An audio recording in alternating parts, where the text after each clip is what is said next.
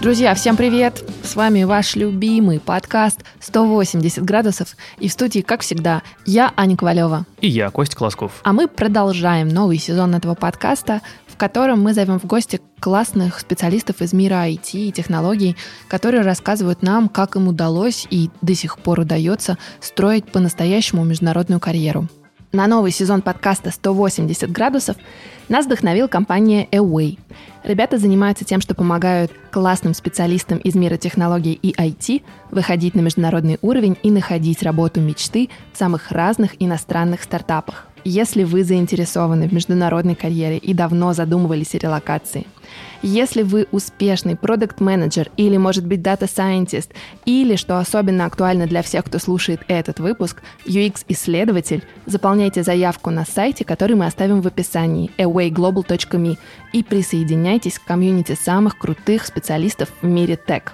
Э, на самом деле, в качестве подводки я э, недавно посмотрел интервью с инвестором Николаем Давыдовым, и мне очень понравилось, как он определил стартап, что стартап, по сути, это машина сейчас, да, э, в которой все системы настроены на то, чтобы тестировать гипотезы. И, соответственно, тот, кто быстрее и дешевле их будет тестировать, тот и победит. Поэтому сегодня как раз мы поговорим про user experience исследования, про то, как тестировать гипотезы, как построить в этом всем карьеру и как ее построить успешно. Поможет нам в этом Ксения Стернина, Э, вице-президент компании Arrival, который отвечает за e-commerce э, и за user experience research. А еще, э, Ксения, ты партнер в консалтинг компании UXSR, которая помогает стартапам находить продукт market fit. Все правильно? Ты, наверное, первый человек, который верно произнес мою фамилию, название всех компаний с правильными ударениями. Так что супер, я думаю, это отличный старт. Костя сейчас произнес очень много умных слов. И все наши слушатели закатили глаза и подумали, господи, о чем он? Давай, может быть, мы простым языком в формате такого elevator speech расскажем нашим слушателям, чем ты занимаешься и про что все эти умные термины и классные слова. Давайте. У меня две активности. Первая активность происходит в компании производители электротранспортов, которые прямо сейчас делают электроавтобусы и электрогрузовики. Я там э, долгое время отвечала за user experience research, отстроила там процессы, и после этого начала заниматься допом к этой теме e-commerce, строить э, процесс продаж э, с самообслуживанием. То есть а любой клиент по всему миру сможет э, сконфигурировать э, транспортные средства, положить в корзинку, получить их э, в удобное для себя время. Э, это моя первая активность. Вторая моя активность – я партнер в консалтинговой фирме, которая специализируется на э, поиске продукт-маркет-фита для стартапов – или э, экспансии, как правило, э, на зарубежные рынки компаний, которые в каких-то рынках уже ну, на, нашли свой спрос, и они хотят дальне, дальше развиваться. Я когда готовился к интервью, э, я узнал, что на самом деле ты начинал свою карьеру еще когда даже это не называлось user experience. Вот ты можешь сказать, а почему ты вообще пришла вот в эту тему исследований? Наверное, так, такое будет очень э, типичное начало. У меня была физмат-школа, и после этой физмат-школы у меня было очень странное состояние. Вроде бы я и физмат могу, но, с другой стороны, меня при, привлекает очень исследование вообще в целом людей, литература, Э, психологии и так далее, но, э, скажем так, по совету родителей, и это был очень умный совет, давай ты пойдешь все-таки в техническое какое-то направление, потом добрать гуманитарные науки будет проще, чем наоборот.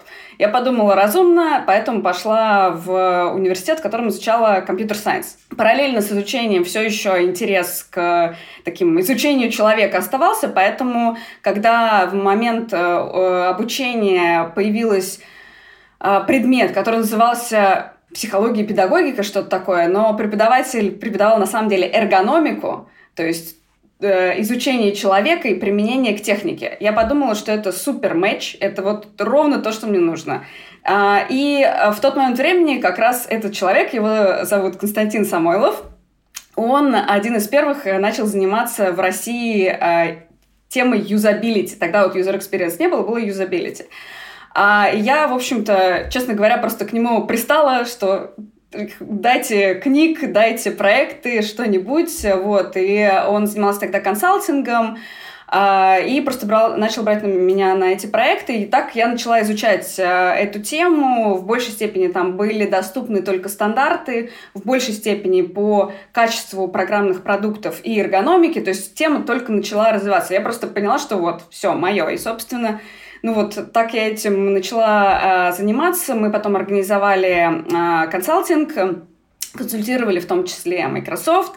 И после этого, в общем, э, пришел Google Russia и, в общем, нас э, забрал к себе, э, чтобы мы занимались user experience там. А что входит в понятие user experience вот исследования? Что это такое, чтобы наши слушатели тоже поняли? Начнем вот, я поскольку применила здесь два термина, usability и user experience, я расскажу про оба. Вот usability – это термин, который использовался в стандартах качества программного обеспечения как один из параметров качества, который отвечал за эффективность, продуктивность и удовлетворенность. То есть на стыке, когда человек начинает пользоваться техникой, это должно быть быстро, без ошибок, и человек должен быть счастлив с тем, как он взаимодействует с э, техникой. User experience — это уже развитие термина, который включал в себя гораздо больше параметров, чем включал в себя usability. То есть user experience включает в себя весь опыт человека еще даже до взаимодействия с каким-либо продуктом, то есть те ожидания, которые у человека есть перед, перед использованием, они это учитываются. Слухи о продукте, слухи о бренде, все это включается в user experience. Затем непосредственно само использование какого-то продукта и пост э, использование ощущения, впечатления, которые остались, и то, что человек дальше другим рассказывает об этом продукте. Вот это вот весь э, flow, это называется user experience. Короче, это управление опытом человека от э, момента, когда еще он даже не начал пользоваться продуктом, в момент использования и после. То есть мы хотим, чтобы человек э, делал и чувствовал нечто. И мы это проектируем, и дальше человек сталкивается с, в реальности с этим продуктом, и мы смотрим, получилось у нас э, добиться того, чего мы хотели или нет, и надо поправить. Ты говорила о том, что у тебя техническое образование, но всегда тянуло в гуманитарную сферу.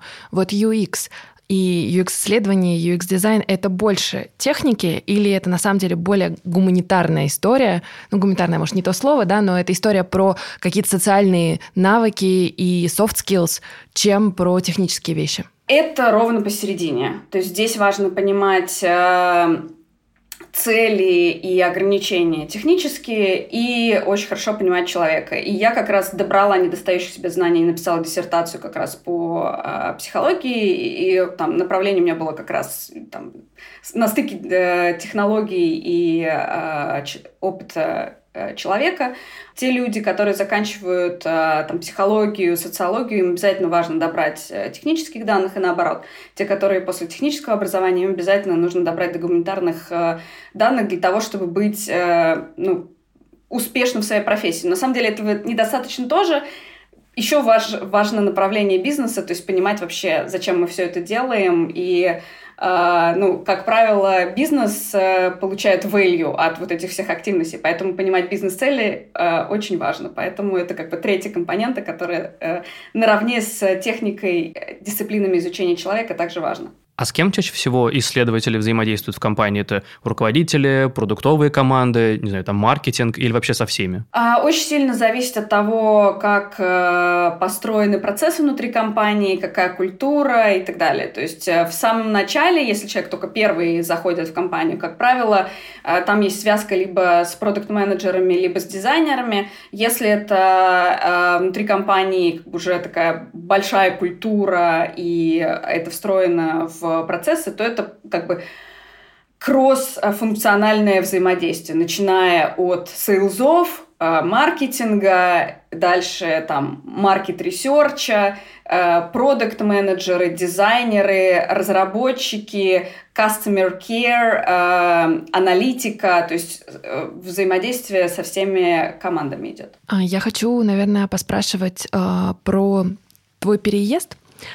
Я, вспоминая другое интервью Николая Давыдова. Не знаю, почему он так звучит э, сегодня уже второй раз. Нужно, кажется, его тоже звать к нам в подкаст. У него был эфир прямой про релокацию и про людей, которые переезжают на какую-то работу, и про людей, которые переезжают со своим бизнесом и начинают его развивать в новой стране. И он а, приводил все плюсы и минусы, и в итоге как бы он посоветовал переезжать в компанию, потому что это облегчает очень многие процессы по тому, а, как интегрироваться, как перевести семью, как оформить документы и так далее. А, если я правильно понимаю, свой бизнес появился у тебя еще в России, и это история, mm-hmm. которую ты хотел хотела развивать глобально, но в момент, когда ты делал Global Talent Visa, которая раньше называлась по-другому, как-то Exceptional Talent, наверное, но, mm-hmm. в общем, теперь она называется Global Talent, это для наших слушателей виза для а, высококлассных технических специалистов, которые признаются, ну, супер, самыми крутыми и имеют возможность перебраться там в Великобританию, чтобы быть не привязанными ни к какой компании. И, собственно говоря, у тебя была возможность переехать и развивать свой бизнес, но в то же время ты принимаешь предложение Arrival и идешь в корпоративную да, историю как люди, которые однажды из корпоративной истории ушли, уходили мы тоже сначала в никуда, потом в свой бизнес, мы знаем, что это всегда непростое решение, как уйти, так и вернуться. Вот можешь про себя рассказать, как ты его принимала, насколько тебе это казалось логичным, правильным, и, может быть, какие у тебя были мысли в тот момент, и как это обернулось сейчас? У меня, наверное, э, не, не, не совсем обычный опыт и обычные как бы такое, ну, ожидание вообще в целом от жизни, потому что у меня очень много людей спрашивают, как, как, как я вообще это все совмещаю, как я вообще жива, да, у меня как, бизнес, которым я занимаюсь, он уже пять лет почти. И, ну, прежде чем отвечать на этот вопрос, наверное, надо сказать просто, что у меня э, практически нет э, никаких дополнительных хобби, и бизнес — это хобби. То есть фактически все время, когда я не сплю, я вот э, что-то делаю. Либо бизнесом занимаюсь, либо вот э, внутри корпорации. И когда я переезжала, действительно, я хотела ну, дальше развивать э, бизнес на Великобританию. И в параллель, на самом деле, у меня два было очень классных э, предложения. Один, одно от Arrival, второе от э, McKinsey. И предложение от Arrival было настолько Э, взрывающим мозг, вот, когда мне вот все показали, куча транспортных средств, это за пределами э, грузовика и автобуса, компоненты делаются сами, свои э, микрофабрики, которые там по-своему, по-другому все переделаются. И возможность на все на это влиять, и супер инновационно настроенные люди, то есть отбирались люди, которые готовы постоянно меняться. Это было настолько интересно, что я подумала, Uh, ну, наверное, меня от всего это, от этого разорвет, но я не, не могу не пойти. То есть настолько мне было интересно, что я решила, ну, как бы пойдем, а, а дальше посмотрим. Ну и, в общем, получилось все а, таким образом, что, ну вот, есть там условно рабочий день, в который я работаю на корпорацию, и все свое а, как бы время, которое у меня есть условно свободное, которое люди обычно там тратят на какие-нибудь хобби, смотрят сериалы и так далее, я занимаюсь бизнесом, там уже ну, за счет того, что это много времени, компания существует, там есть большое количество сотрудников, процессы, и вот такого там совсем уж регулярного вовлечения не требуется, поэтому, ну, вот как-то так все работает. А, точно не жалею, это было совершенно правильное а, решение. Планирую продолжать. А тебе легко дался переезд? Нет, нелегко. А, наверное, у меня были какие-то ожидания и с положительной точки зрения, и с отрицательной точки зрения, которые вообще все не подтвердились. То есть, э, например, у меня было ожидание, что вот там в России как бы у нас очень много каких-то моментов сделано не очень правильно. Я вот сейчас вот перееду, и там вот будет все правильно и, и круче. Вообще все по-другому, и, и это очень здорово. То есть интересно было проэксплорить, э, друг, э, происследовать э, да, другое пространство именно прожить, прочувствовать. Потому что у меня был опыт, когда я работала в Гугле, и я жила по несколько месяцев в разных других странах, там, в Штатах в том числе. Это не совсем то. Ожидания и реальность не сложились, то есть э, очень многие вещи сделаны по-другому, очень многие вещи, которые мне не нравились в России, там, в Британии мне нравятся, и наоборот, оказалось, что очень много классных вещей в России, которых в Британии нет. А, ну, например, у меня было а, в России ощущение, что я не в безопасности, то есть вот ощущение базовое какой-то вот, какой-то безопасности у меня вот в России немножко тревожно было, не, неприятно. Я думала, сейчас я вот как бы в западной стране, у меня будет как бы вот ощущение а, полной безопасности. Вообще нет. То есть э, я вот живу на улице, у меня как бы э, классный комплекс, э, и фактически через дорогу у меня начинаются консилхаусы, это места, где живут мигранты, которые, ну, как бы им там ежемесячно оплачивают ну, какое-то их содержание, и в целом они вот тусуются, ничем не заняты, торгуют наркотиками и ходят с ножами и вообще небезопасно. Ожидания и реальность э, не совпали. Плюс э, у меня было ну, как бы такое напряжение от того, что полицейские в России очень такие все как бы ну вот заряженные, резкие, да, что там могут э, как бы ощущение, что иногда что у тебя там от, от полиции ты больше получишь возможного негатива, чем от каких-то вот там группировок или еще что-то такое. А здесь зато полицейские, у них вообще нет оружия, и это другая сторона вопроса. То есть это тоже плохо, потому что там их забрасывают, не знаю, там яйцами, они не могут э, за, себя, за себя даже постоять, не то, что за каких-то других. Я вот там из окна наблюдаю иногда э, моменты, когда там какие-то группировки, там что-то какие-то разборки устраивают, приезжает полиция, и они вот как бы так бочком-бочком вроде бы идут в, в их сторону, но не, не очень-то и идут. Вот. И ощущение безопасности от этого вообще не прибавляется. Это, ну, как бы такой очень... Э, любопытный момент. Оказалось, что я в Британии очень сильно поменяю образ жизни с точки зрения того, как я там гуляю, например. То есть в России очень часто ты, когда хочешь погулять, ты выходишь, тебе нужно доехать до какого-то места, э, и ты вот гуляешь. Несмотря на то, что там есть классные парки, классные места, и в Британии очень прикольно, по-другому все устроено. То есть ты, ты выходишь, и ты фактически из выходя из дома, уже оказываешься как бы в парке. То есть ты уже начинаешь гулять. Это прикольные вещи, которые мне нравятся. Но вообще очень много и в корпоративной среде, и в том, как люди относятся к друг другу, в том, как они работают. Очень много различий и очень много моментов, которые там я не ожидала. И э, это для меня было очень интересно. Я там по-другому начинаю ценить те вещи, которые там у нас в России были, например. А расскажи об этом. Ну, например, а, мне очень нравится в России, по крайней мере, в IT, очень сильно все заряжены на то, чтобы сделать круто. То есть э, нет э, такого очень сильного, ну, как правило, да, перетягивание э, на себя, то есть люди готовы работать в команде, готовы вкладываться, работать больше, чем того требуется, для того, чтобы сделать просто классно, просто сделать классный сервис и быть там счастливым от того, что ты запустил классный сервис.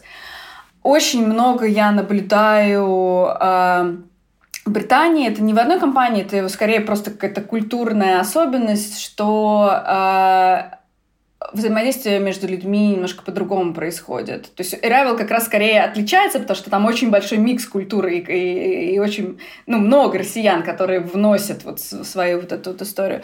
А, очень сильная зависимость от а, того, что сказал босс, вот босс сказал, даже если мы не согласны, мы настроены не на то, чтобы сделать все круто, а мы готовы там два года делать штуку, которую сказал босс, э, между собой за пивом говоря, что ну фигня какая-то, и вот, в общем-то, продолжать это делать. Я понимаю, что, может быть, в России тоже с этим сталкивались, но я вот сравнивая плюс-минус одинаковые среды, могу сказать, что вот здесь этого ну, как-то больше. Вот. И мне это не, не очень близко. То есть мы, у меня ощущение от жизни, что у нас очень короткая жизнь, она прям буквально щелчок, и, и как бы и все.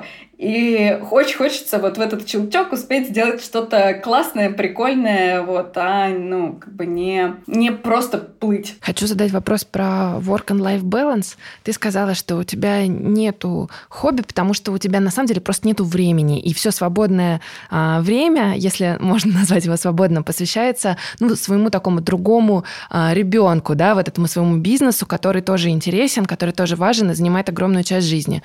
А, когда и как ты отдыхаешь и как вообще ты в этом живешь? Ну, Скажем так, э, наверное, мне повезло э, просто с каким-то, не знаю, генетически, вот, э, и тело очень долго позволяло себя эксплуатировать вообще налево-направо, спать по 4 часа и совершенно себя нормально чувствовать. Сейчас, конечно, с возрастом это меняется, и я здесь просто стараюсь отслеживать какие-то тенденции, что вижу так, если я начинаю спать меньше шести часов, я начинаю там больше болеть и менее эффективно становлюсь. Так, значит, надо чуть-чуть побольше спать. То есть я стараюсь как бы это э, отслеживать эти моменты.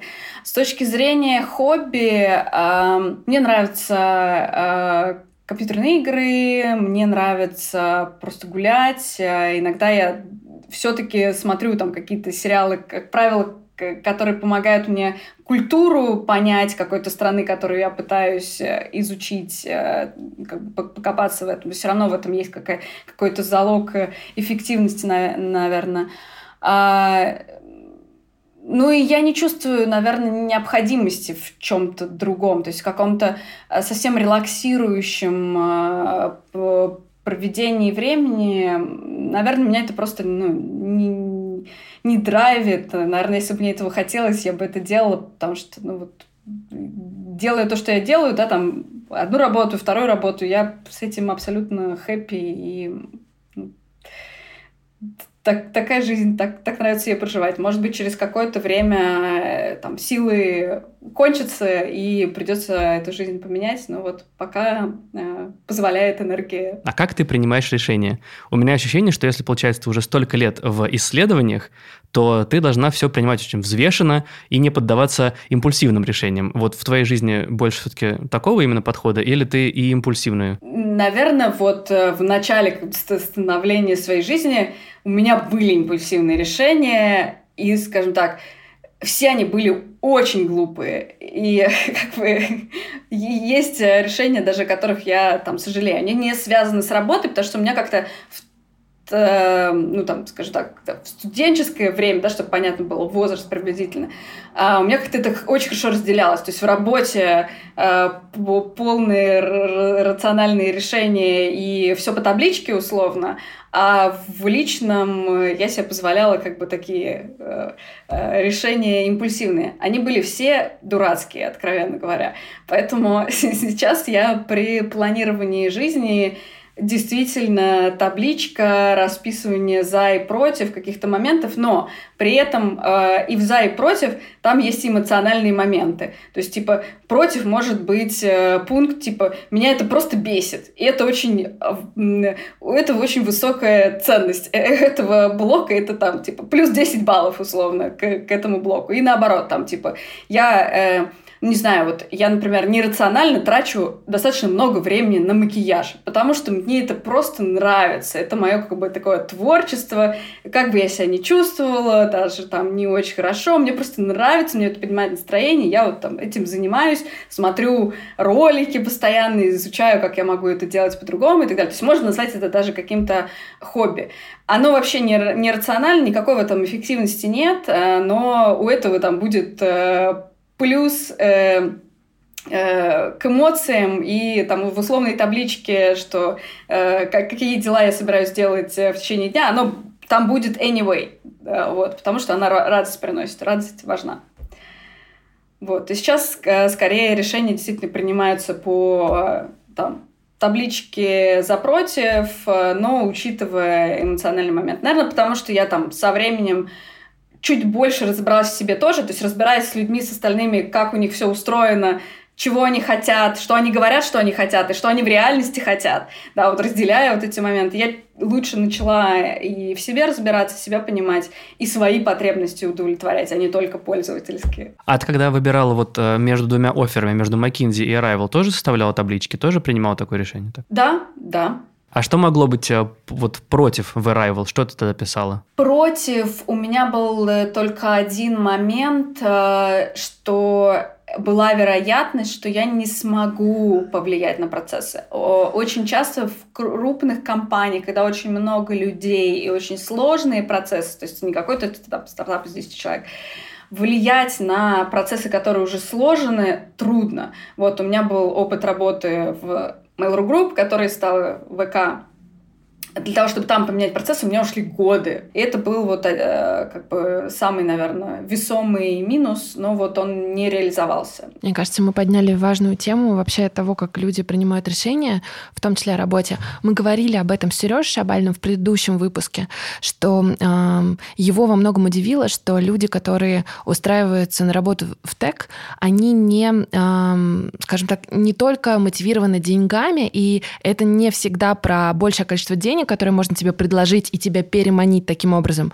а это скорее про возможность участвовать в процессах, которые влияют на продукт, на мир, на там, окружение. И ты как раз говоришь об этом же самом, да, что на самом деле один из ключевых факторов — это про то, насколько я смогу влиять на реальные дела компании. Это интересно. Ну, сейчас, мне кажется, э, вообще сдвинулась такая парадигма немножко в восприятии человека себя — очень мы стали такие, э, с одной стороны, либеральные, с другой стороны, начали э, ценить себя, и мы все такие уникальные снежинки, и каждому из нас хочется как бы как- как-то привнести себя в какой-то процесс. То есть не хочется быть э, винтиками в системе, которые вот просто вот встраиваются, вот как она э, там вырезана вот это пространство, ты в него как-то упаковываешься и э, работаешь. Хочется привносить этого. И, наверное, а благодаря этому идет какое-то развитие инноваций, технологий, потому что когда ты как бы как винтик встраиваешься, ты, собственно, ничего не приносишь. То есть это как бы такое влияние с двух сторон. С одной стороны, люди немножко поменялись, среда им дала возможность поменяться, и теперь измененные эти люди меняют среду, поэтому такой это э, процесс, который влияет друг на друга. Ну и ну, действительно так э, люди часто выбирают а, не, ну, не только, не столько деньгами, но и возможностью как как-то влиять на происходящее. Давай про твой бизнес поговорим. Это консалтинг. Как он выглядит сейчас? Какая команда над этим работает? Кто ваши клиенты? Давайте так. А, э, в конце февраля все поменялось, поэтому я буду рассказывать до и после. А, значит, до. А, основные были два направления. Это поиск продукт маркет фита для стартапов. А, приходили стартапы, у которых была либо идея, либо технология. Как правило, это были стартапы с выходцами из корпораций, у которых уже была какая-то подушка безопасности, то есть они не совсем вот как бы, знаете, у меня там голодный, мне не хватает на последнее молоко, поэтому я как бы сижу и стартап. Не, совсем такой. То есть более такие люди э, опытные, с опытом корпорации, с какими-то уже как бы, э, бэкграундом. И мы э, смотрели куда им имеет смысл выходить, э, на какие страны, делали скоринг стран, где потенциально там, есть спрос на, на такую типа там, индустрию направления. После того, как мы это делали, там, где деньги, где спрос, да, смотрели, кто целевая аудитория у этого продукта, и это было такое вот э, в обе стороны влияние какие value proposition у УТП, да, условно, у продукта, и какая целевая аудитория. То есть нужно было найти вот этот матч, что мы этим продуктом делаем какую-то такую ценность, которую эта а, целевая аудитория готова э, там, купить, да, shut up and take my money. И вторая история это была про развитие э, компаний уже существующих, то есть либо это была экспансия на другие страны, то есть в, в каких-то странах э, компания уже там нашла свою целевую аудиторию, свою ТП работала, Э, и хотела дальше развиваться, и мы там смотрели, куда им лучше развиваться таким образом, чтобы им минимально надо было менять продукт, да, потому что, ну, для стартапа ты еще пивотишься и можешь э, много изменений сделать. Когда ты корпорация, тебе выгоднее просто меньше меняться, да, и лучше там продуктом, который у них уже есть, э, может быть, менять подачу, упаковку, сервис, да, но вот ядро сохранить и вот какие-то страны новые выходить. И, как бы, ну, можно назвать, наверное, третьим направлением, это мы э, занимались были таким инновационным блоком в крупных э, компаниях. Э, вот э, нанимали какие-нибудь крупные, не знаю, там банки, например, или ритейл, э, там одного-двух человек, которые отвечали как бы за инновации, скажем так, за тестирование новых направлений, и дальше мы становились таким вот этим блоком, который постоянно тестил гипотезы. То есть либо у них, либо у нас появлялись идеи, а давайте вот эту целевую аудиторию попробуем, а давайте вот этот, э, эту идею попробуем, вот такое направление, такой продукт. Вот, и мы постоянно копали, что сработает. А, и что сейчас? ну, то есть на, на пару месяцев, э, скажем так, э, на, на пару месяцев, наверное, почти все вообще встало на паузу, ну, потому что как, как, точно то же самое, как было в пандемию, э, все замерли, э, и начали ждать, что же будет. мы не замерли, мы начали, мы же проверять гипотезы, мы начали копать, э, что мы можем делать. И э, у нас были направления, где мы как бы для себя копали, что, где мы могли бы быть полезны, в том числе там, мы разобрались, как вести бизнес э, в Иране, мы разобрались, как там с турками работать, ну и так далее. Есть те, те рынки, где у нас как бы знания были достаточно э, поверхностные. И э, в итоге э, мы сейчас, э, скажем так, ну, плюс-минус продолжаем делать то, что мы делали, но компании более маленькие не выжили, а, и сейчас у нас только остались очень-очень крупные а, проекты, когда мы прям заходим в очень хорошо профинансированный крупный стартап, какое-нибудь производство, и вот там надо сделать что-то там новые, совершенно там уникальные какие-то продукты. И мы вот с вот этим подходом клиентоцентричным помогаем процессы настроить, и аудиторию понять, и продукты сделать, протестировать, чтобы точно это все круто работало. То есть такие комплексные истории. И появились э, э, новые э, там рынки, которые мы освоили, там с Сингапуром стали работать, с Китаем, с Вьетнамом, там сейчас закончили проект для э, игровой э, компании, которой нужно было понять, вот на этом рынке в эту игру будут играть, надо нам э, выходить на этот рынок и локализацию делать или нет. Понравится э, игрокам в этом рынке вот в эту игру играть. Вот, и мы э, там делали фокус-группу плей-тесты с игроками удаленные там из разных стран э, для того, чтобы понять, как бы зайдет ли им игра, грубо говоря, да, чтобы да, дать ответ э, компании, стоит ли им вкладываться в локализацию и идти в этот рынок или нет. Наш подкаст слушают многие ребята, которые а, сейчас в том числе, ну, по определенным обстоятельствам, в которых мы все оказались, но на самом деле и раньше думали о том, чтобы поменять свою жизнь, может быть, переехать, может быть, построить свою карьеру в каком-то международном контексте, а сейчас она до этого да, строилась в российских компаниях твоя в какой-то момент тоже, да, ты человек, который довольно долго проработал в Мейле, который там сейчас в EK, и э, переехав, у тебя многое поменялось в жизни.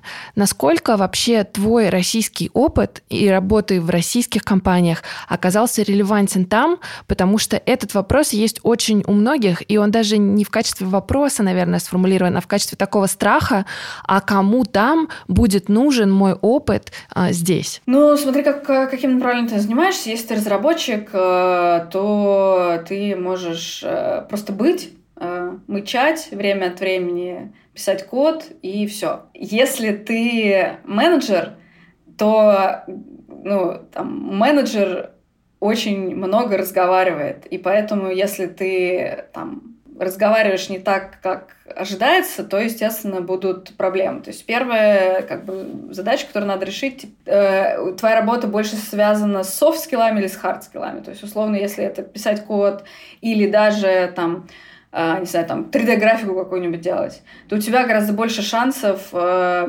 быстро переместиться, потому что тебе мало чего надо адаптироваться. То есть твоих скиллов э, достаточно. И талантливых э, и дизайнеров, и разработчиков ну, в России достаточно много, и поэтому сделать переезд гораздо проще. Если работа связана э, с говорением, а исследовательская работа, менеджерская работа, там, продукт менеджмент, она очень сильно связана с пониманием людей, менеджментом людей, менеджментом процессов, менеджментом продукта, а, то здесь, конечно, ну, надо приложить очень много усилий. А, в первую очередь чтобы ну, понять и признать, что твоего опыта недостаточно, и начать как бы с нуля, да, то есть начать с того, что ты вот как бы снова э, обнулиться и начинаешь см- оглядываешься и начинаешь понимать, а что вообще происходит, то есть как, как люди общаются, как люди взаимодействуют, и что тебе нужно делать для того, чтобы своих целей э, достигать. Но тут вопрос как бы просто в том, что это как, как любой скилл, нарабатывается практикой. Э, тут скорее просто надо скинуть э, свой, не знаю, ощущение от того, что ты уже там столько прошел, у тебя какая-то карьера, тебя уважают, тебя знают и так далее. Да, вот ну, в моем опыте, например, было, да, то есть в России в направлении user experience много кто меня знает, у меня какое-то определенное уважение есть в индустрии, да, и я как бы себя чувствовала себя как бы таким, ну, как бы классно, да, там, жизнь удалась. А при переезде никто меня не знает, и мне, ну, ну, как бы нужно было это очень четко понять. То есть я никто, и звать меня никак. И мне нужно как бы заново выстраивать а, а, уважение к себе, что у меня, ну, там, я понимаю вопросы, как бы я там в теме, там, я там полезна в каких-то вещах, и делая это постепенно, ты наращиваешь этот авторитет и ну, встраиваешься. Но это работа. А работа непростая. В купе с тем, что а, когда ты переезжаешь, тебе нужно, по сути, все поменять, поменять свои ожидания от того, как что-то работает, э, до там, физических моментов. Тебе нужно полностью перестапить всю свою жизнь, там, телефоны, банки, квартиры, законы, налоги и прочее, прочее. То есть тебе нужно там мгновенно разобраться. Еще, еще вот этот момент. Ну, трудно, но преодолеваемо при, наверное, наличии мотивации. То есть если э, мотивация есть, и желательно мотивации к, ну, к позитивному, то есть мотивация типа, а что тут интересненького, давайте-ка разберемся, а не мотивация там, там мне плохо, я бегу от плохого во что-то хорошее, вот с такой мотивацией очень трудно, потому что прибегая, ты понимаешь, что ну, тут тоже есть свои моменты, плюс э, тебе нужно уже очень многом разбираться, и очень часто люди ну, как бы начинают там тосковать по родине, просто потому что ну, как бы мотивация была не совсем такая. То есть тут надо как бы внутри себя иметь мотивацию, типа, так, сейчас разберемся, классненько, интересненько, давайте посмотрим, что там за пределами моей оградки, э, моего забора, что там происходит. А какая у тебя была мотивация?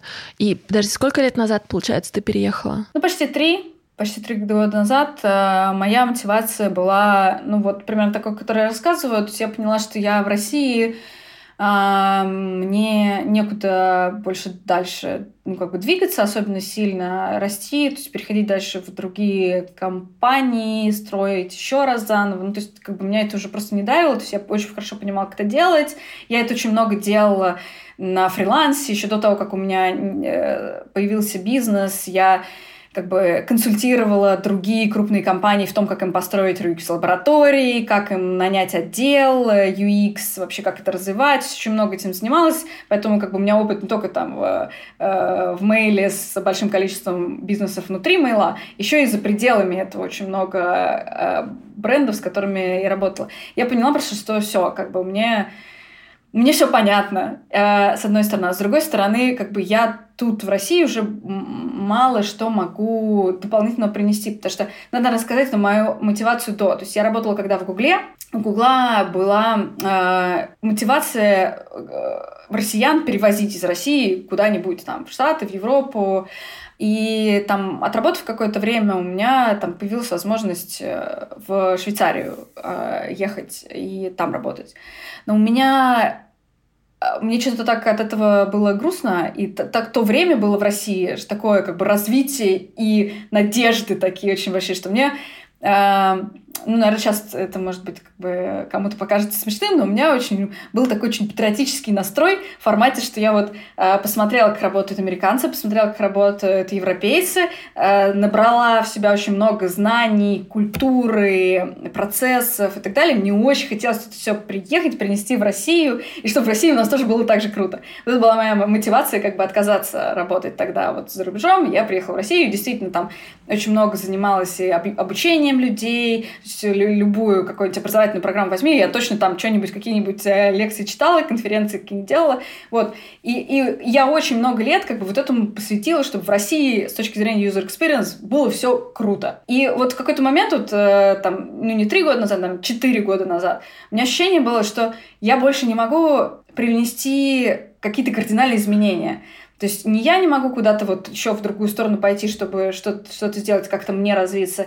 Не я пользы такой сильной не могу принести, потому что и так все классно. Ну, то есть вот, э, вот это направление в России сейчас развито супер, очень много специалистов, они очень классные, очень вдумчивые, умные ребята, которые действительно приносят пользу. То есть я прям э, такое ощущение, что как, как бы галочку внутри поставила, типа, сделано.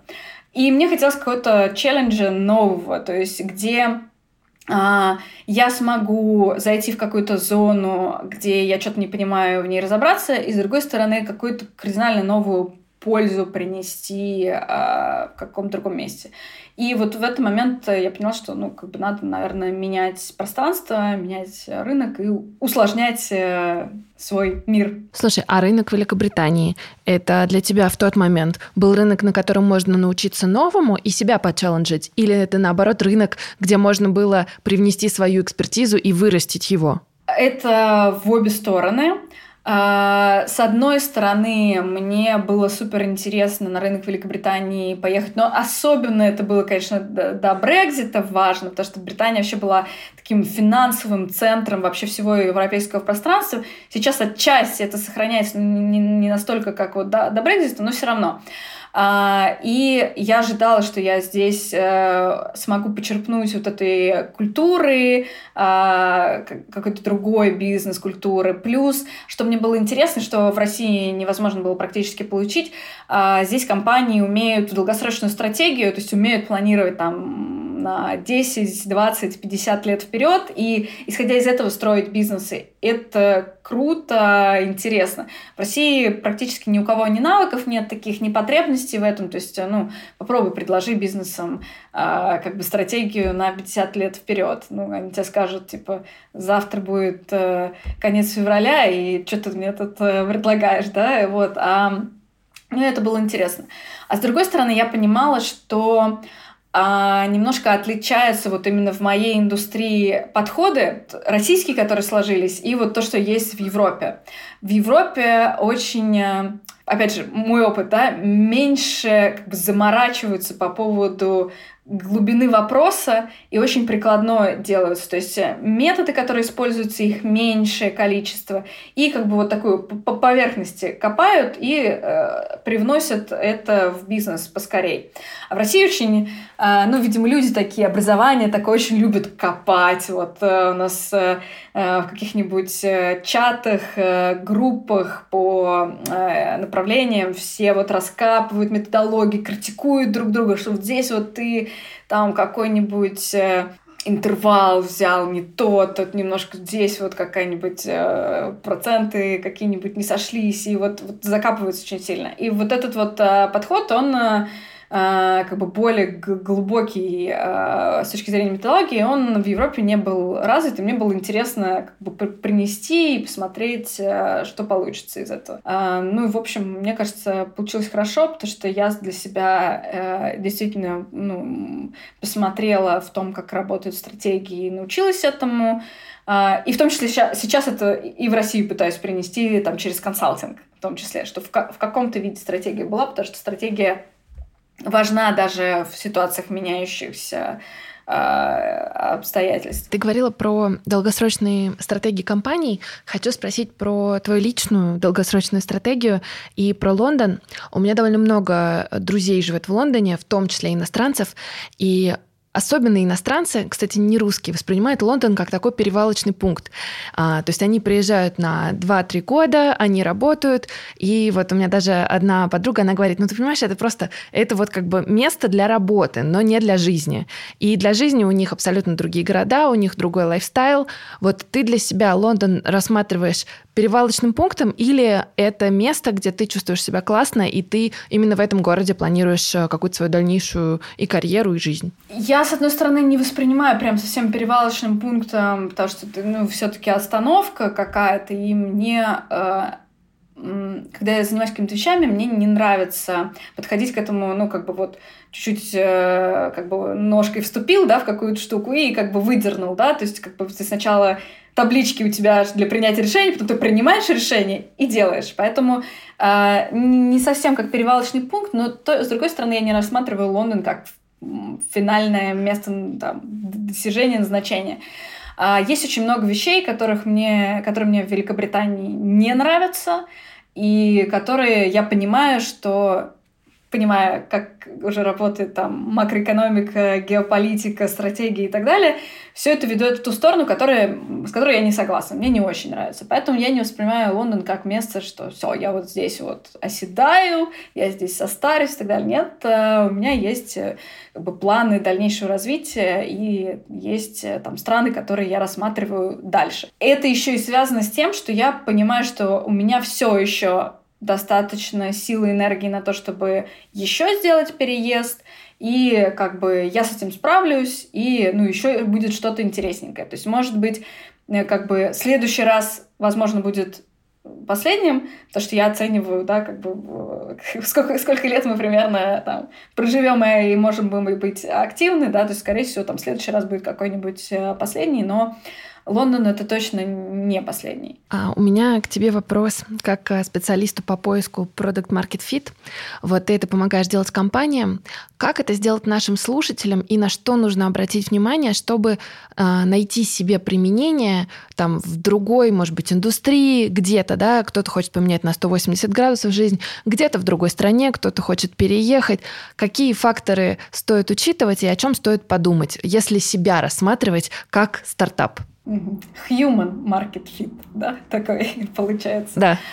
А, но мне кажется, что подход плюс-минус а, а, одинаковый здесь. С одной стороны, нужно очень трезво оценить, что ты реально можешь, второе, что ты реально хочешь, а во вторую кучку понять факторы, что надо рынку сейчас. То есть нужно очень точно понять, исходя из предыдущего опыта, что получалось делать хорошо, что э, получается делать не очень хорошо и кажется, что не получится. Э, надо очень точно себе это как бы признать. И с другой стороны, от чего как бы заряжаешься, что нравится, какие пункты. И с другой стороны, какие точно не нравятся. Вот их нужно замыпить, да, там взять э, доску, может быть, даже офлайн. У меня вот стены вокруг меня обклеены а, такой пленкой, на которой маркером можно писать. То есть мы там все, все онлайн досками пользуемся, но так это надоело что хочется офлайн, что у меня все, все, все стены обвешаны, я там обычно вот эти расписываю зоны.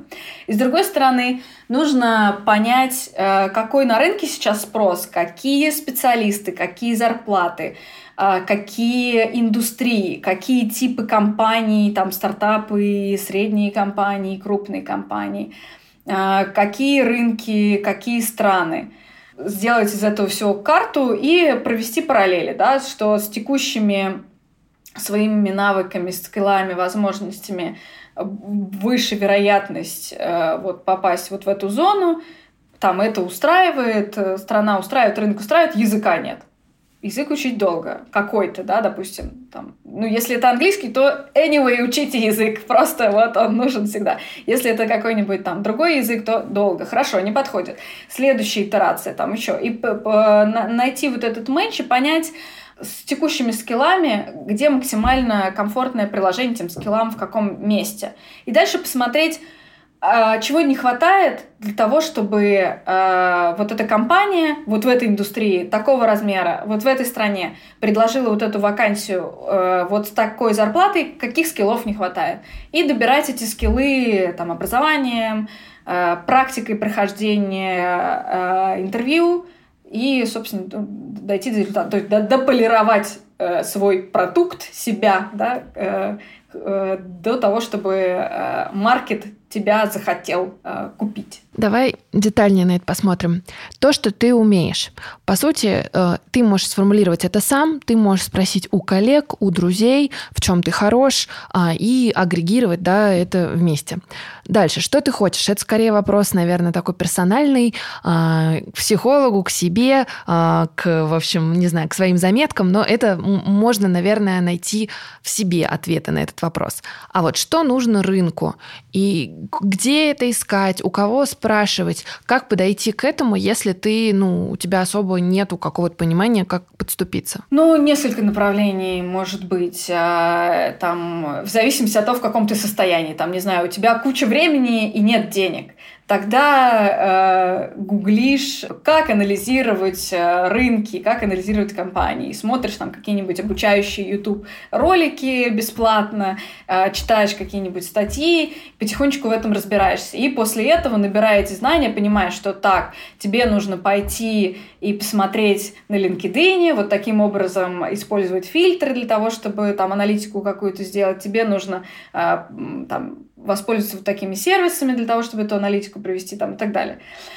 Если у тебя там э, относительно средняя ситуация, есть немножко денег, немножко времени, то ты э, можешь э, пойти получить советы от каких-то своего какого-то ближнего круга. Вот спросить, а как мне вот в этом разобраться? Тебе там какие-нибудь друзья накидают что-нибудь, какие-нибудь советы, может быть, ты найдешь в своем нетворке людей, которые больше разбираются, у тебя там какой-нибудь не знаю, подруга подруги находится в, в другом, там, не знаю, в США и готова тебе уделить час и там что-то рассказать, а там друг друга э, в Европе и готов тебе вот это время уделить.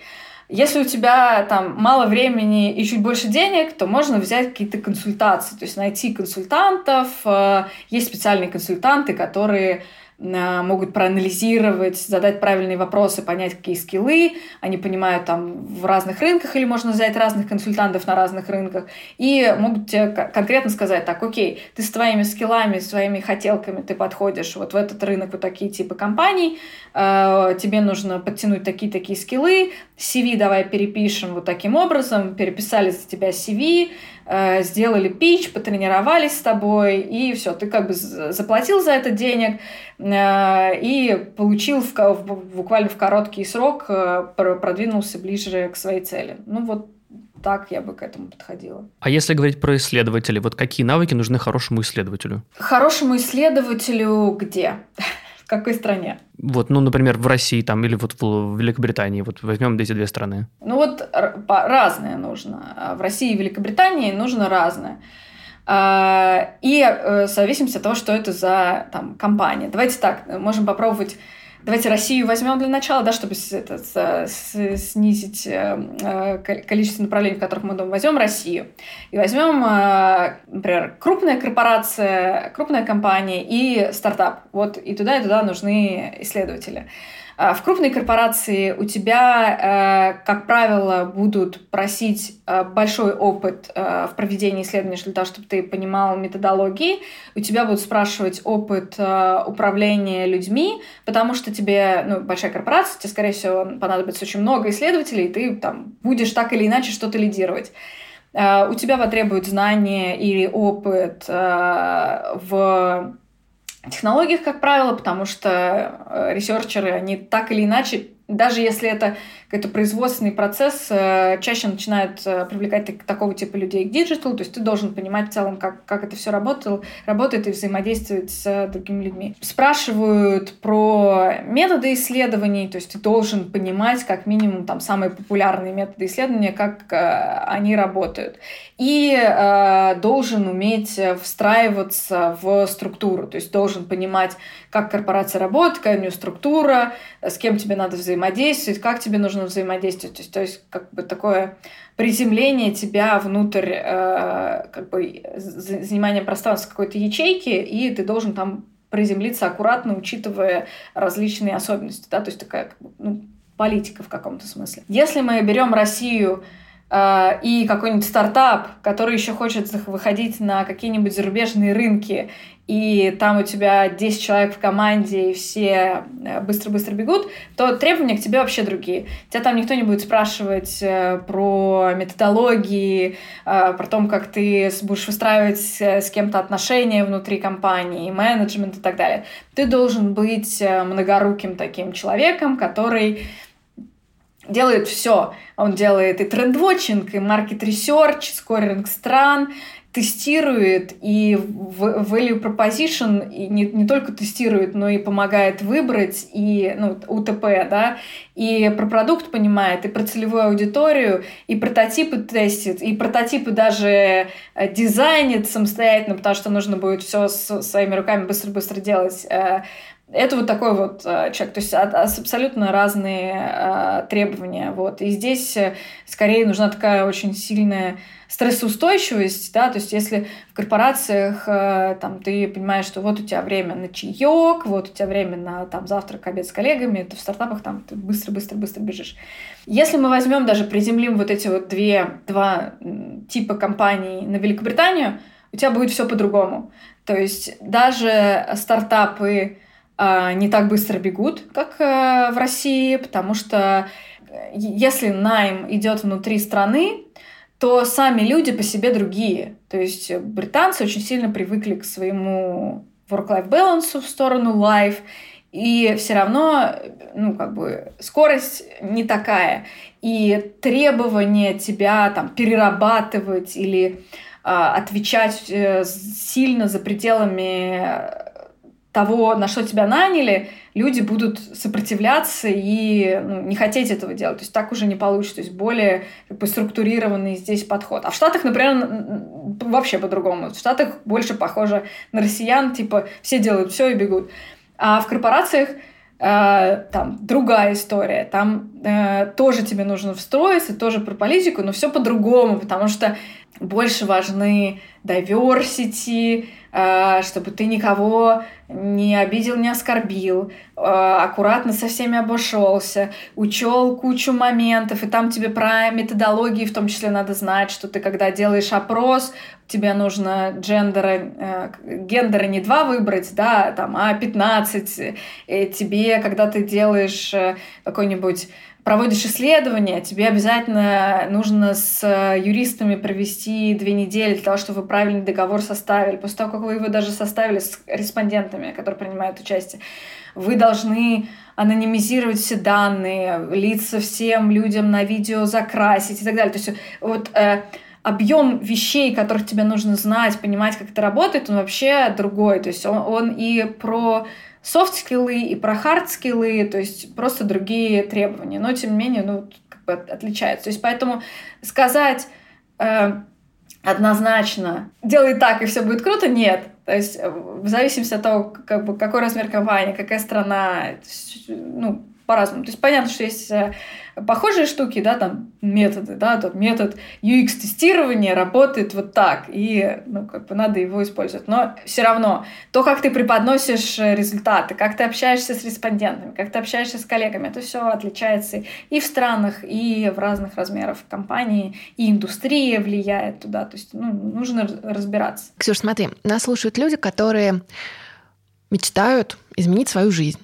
Какой совет ты можешь дать им, тем, кто об этом долго думает, но до сих пор не принимает это решение по каким-то причинам.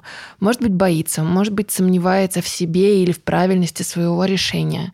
Вот ты, как человек, который не боится, судя по твоему треку, менять свою жизнь, не боится ни уходить из найма, ни возвращаться в него, ни менять страны, ни даже думать о следующих переездах. Вот что ты можешь сказать тем, кто нас слушает? А, хочется перефразировать э, классиков. Э, э, если страшно чего-то менять, оставайтесь, где вы есть. Меня лично, вот если мне так кто-то скажет, то есть если я начну метаться и думать там, делать, не делать, там, оставайся где-то есть. Мне, э, э, если мне так скажешь, мне это начнет бесить.